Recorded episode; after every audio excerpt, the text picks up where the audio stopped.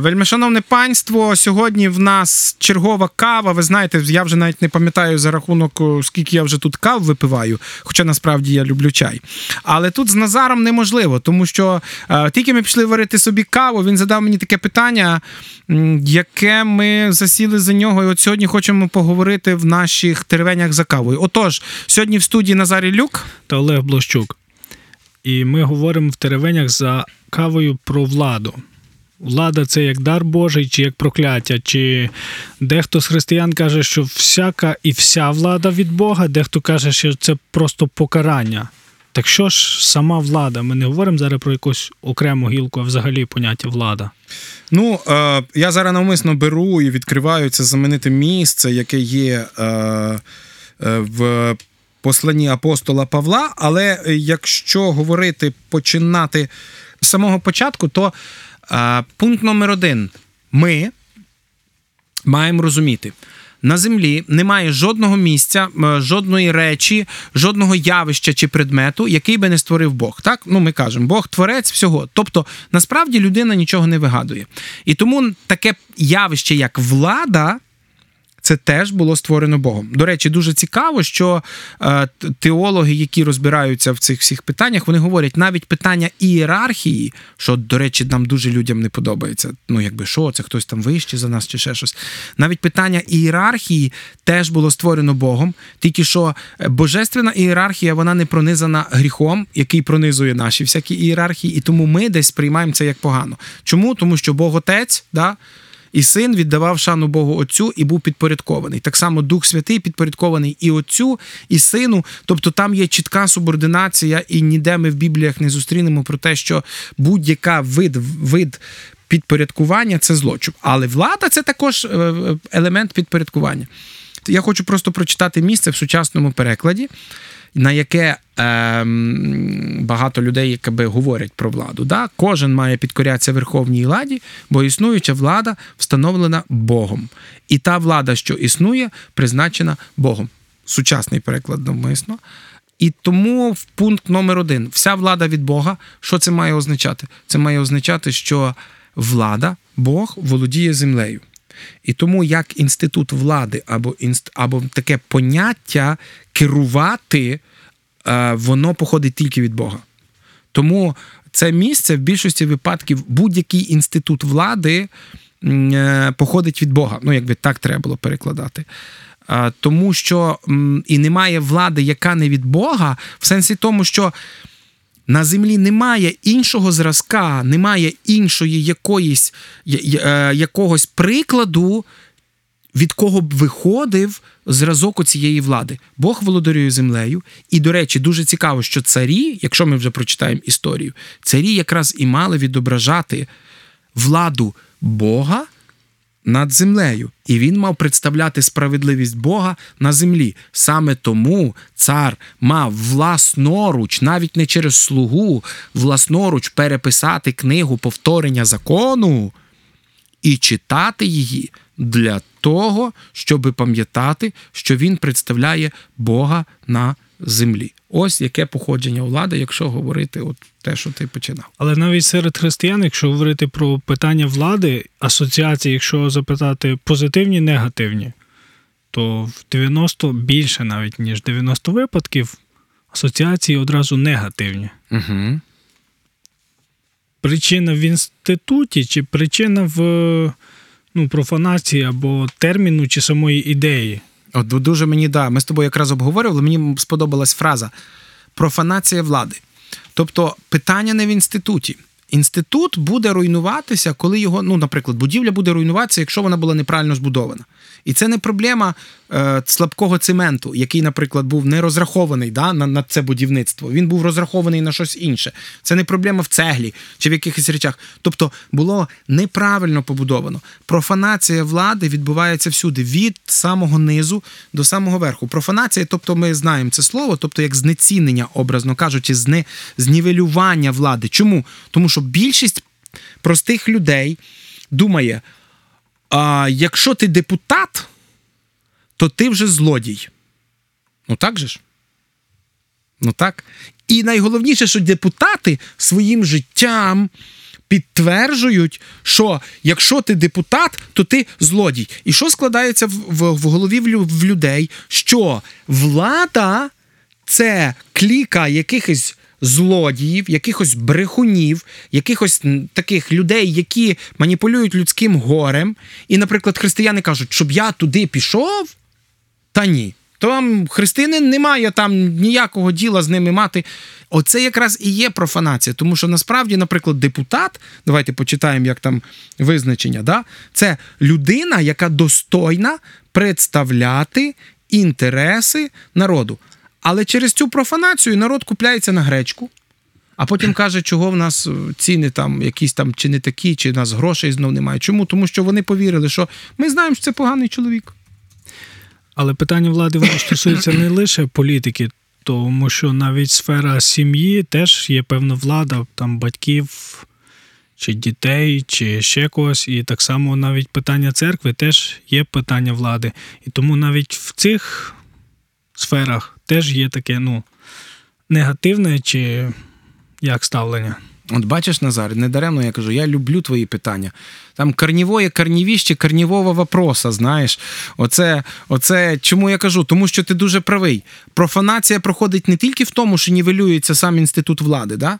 Профанація проходить в тому, що люди не розуміють, що той самий принцип верховенства якихось законів, так як ти кажеш, він є і в сім'ї, він є і в церкві, він є і в суспільстві, він є всюди. І ще найглибший пласт, ти правий, коли нівелювання або вивітрювання розуміння цієї влади відбувається на рівні сім'ї. Да? Тобто, коли чоловік не розуміє, що він лідер, він священик, він там ще щось, ще щось. І коли ми говоримо про якусь мінімальну вертикаль влади, будь-де, наприклад, в церкві. Там якась, ну в церкві легше. В церкві, якби всі знають, ну це пастор, це зрозуміло, він же ж там е, в любий, в любий інший, ну, можливо, навіть хоча і в церкві, там в сім'ї. Оцей момент влади він настільки вивітрюється, що, що ну, на даний момент ми, ми бачимо певний. Ну, а звідки взявся е, деградація інституту сім'ї? Саме тому, що ніхто не хоче брати на себе відповідальність в сім'ї. Так же ж? Тобто, виходить, чоловік не відчуває того, що він відповідальний, як той, тому що це. А, а жінка з другого боку має якісь свої речі. І от ми бачимо зараз оці всі моменти пов'язані з. Життями там не знаю людей повсякденними, коли навіть в побутових речах оці, оці моменти підпорядкування, ці моменти підзвітності, ці моменти підзвітності не тільки низів там верхам, а й верхів низам не в, не воно просто втрачається. А ще ми живемо зараз в час да, в, в релігію толерантності, коли я з тебе не питаю відповідь, ти з мене не питаєш відповідь до тих пір, поки ми ну не заважаємо один одному. Тобто це горизонталь такої вже горизонталі, що от ми нікому не заважаємо тут зараз в студії в нас один одному. Ну, то значить, чому будемо сваритися? Ну, типа, ми, ми нормальні люди, все. І, і тут якесь підпорядкування. Яке підпорядкування? Ти що? Ну, ти собі, я собі, все. От, ну, оце, оце ми зараз живемо в такому суспільстві. Тоді випливає, ну, для мене досить, досить просте питання.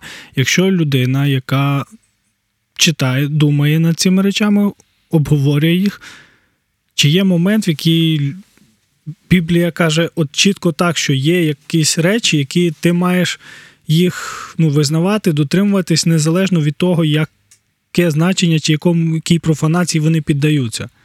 Так, є. Є, є. Це, наприклад, тільки що ми, читали місце. А, а, там сказано про що? Отже, хто опирається владі, той протидіє тому, що було наказано Богом. Це не питання про, про повстання, там, про повалення влади чи ще щось, а це питання взагалі, коли ти не признаєш владу над собою. Оцей елемент анархії, да? тобто безвладдя, це на, хоча насправді це не, не анархія, а це все одно якась система влади, яка важлива мені, добра мені. Тоді більш уточнююче питання: чи може бути будь-яка інституція, коли ми говоримо чи за сім'ю, чи за церкву, чи за владу, так ну, спрофанована, чи як, що, що вона вже ну, непридатна? Да. Да, да. І ми, і, і це, ну, наприклад, коли вона, коли, м, наприклад, в Біблії чітко прописані. Давай ми візьмемо те, що і ти, і я можемо розуміти про церкву. Церква наречена Христа. Вона має певні свої атрибути, певні свої права. Але разом з тим вона чітко підпорядкована Христу як голові. Тобто, якщо не голова, то це тіло воно не має ніякого значення. А тепер в церкві є чітка теж підпорядкованість. Тобто є люди, які несуть звіт перед Господом. Господь з них спитає. Це пастори, служителі. Це не обов'язково там на підтримці, без підтримки, з освітою, не з освітою. Це люди, яких Бог побудив, що їх пече. А всі решту не дивлячись на те, що ми рівні перед Богом, вони добровільно підпорядковуються, бо ці люди їх хочуть привести. І оця модель є. е, Дієздатною є люди, які які хочуть е, послужити Богу, які приводять своє життя у відповідність. Вони підпорядковуються тим, ті підпорядковуються тим, і так далі. І це і ця модель, до речі, є в достатньо багатьох е, посланнях. Наприклад, Корінфянам це конкретно описано. В них там взагалі була проблема.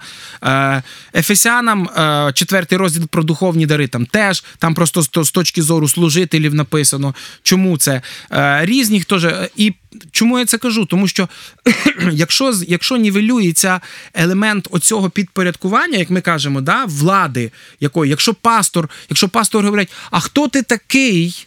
Щоб мені вказувати, як мені жити з Господом, то я знаю точно, що якщо це загальний настрой церкви, церква довго не проіснує. Чому? Тому що е, ми обмежені будь-яке, будь-яке слідування за Христом це обмеження моєї власної свободи. Це моє добровольне обмеження моєї а будь-яке перебування в якомусь угруповані в церкві, в сім'ї, там не знаю, ще десь в державі, це так само обмеження моїх прав. І це свідоме, і я розумію, і я свідомо себе обмежую. Якщо я не готовий обмежувати, я кажу, а чого ти? І це всі там говорять, то це говорить про вседозволеність. Ну, не, не так вседозволеність, як просто достатньо. І через деякий час вони просто розлетяться. Бо нічого не тримає, не тримає внутрішній стержень. Є ще така достатньо популярна думка, особливо серед християн, що влада законна, е, якщо дійсно все працює так, як має, я би хотів коритись. Якщо щось мені не подобається, то я можу не коритися, тому що значить щось не так з цією владою. П- да, згоден з тобою, але тут має бути чіткий критерій. Чіткий критерій, який прописано в дії апостолів 4.12, мені дуже подобається. Кого нам більше слухатись, Бога чи людей? Якщо, якщо мене змушують порушувати Божі заповіді, конкретні, м, ну, наприклад, е, Майдан проти Януковича, коли е, виступили проти брехні, проти свавілля, проти крадіжок, да, проти злочинців при владі, е, які просто ну, по- по- порушували оці наступні шість заповідей, так вони і в Бога не вірили. Тут навіть нема чого там.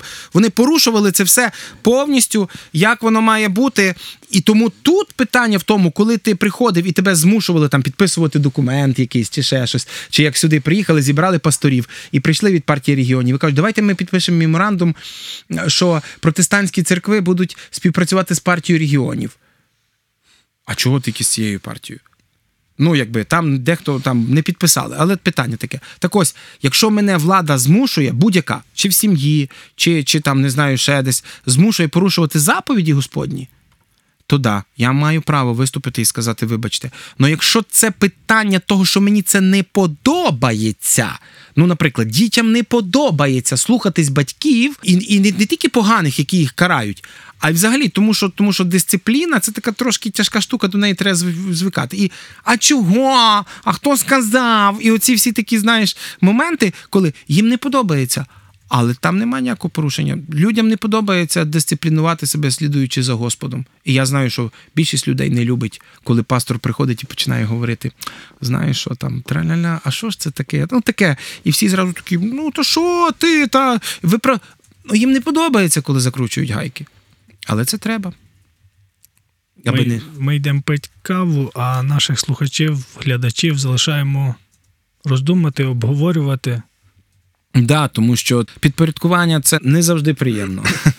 Це не завжди добре, і це не завжди файно для нас, як індивідуальностей таких вис- вис- високого штибу, як то кажуть.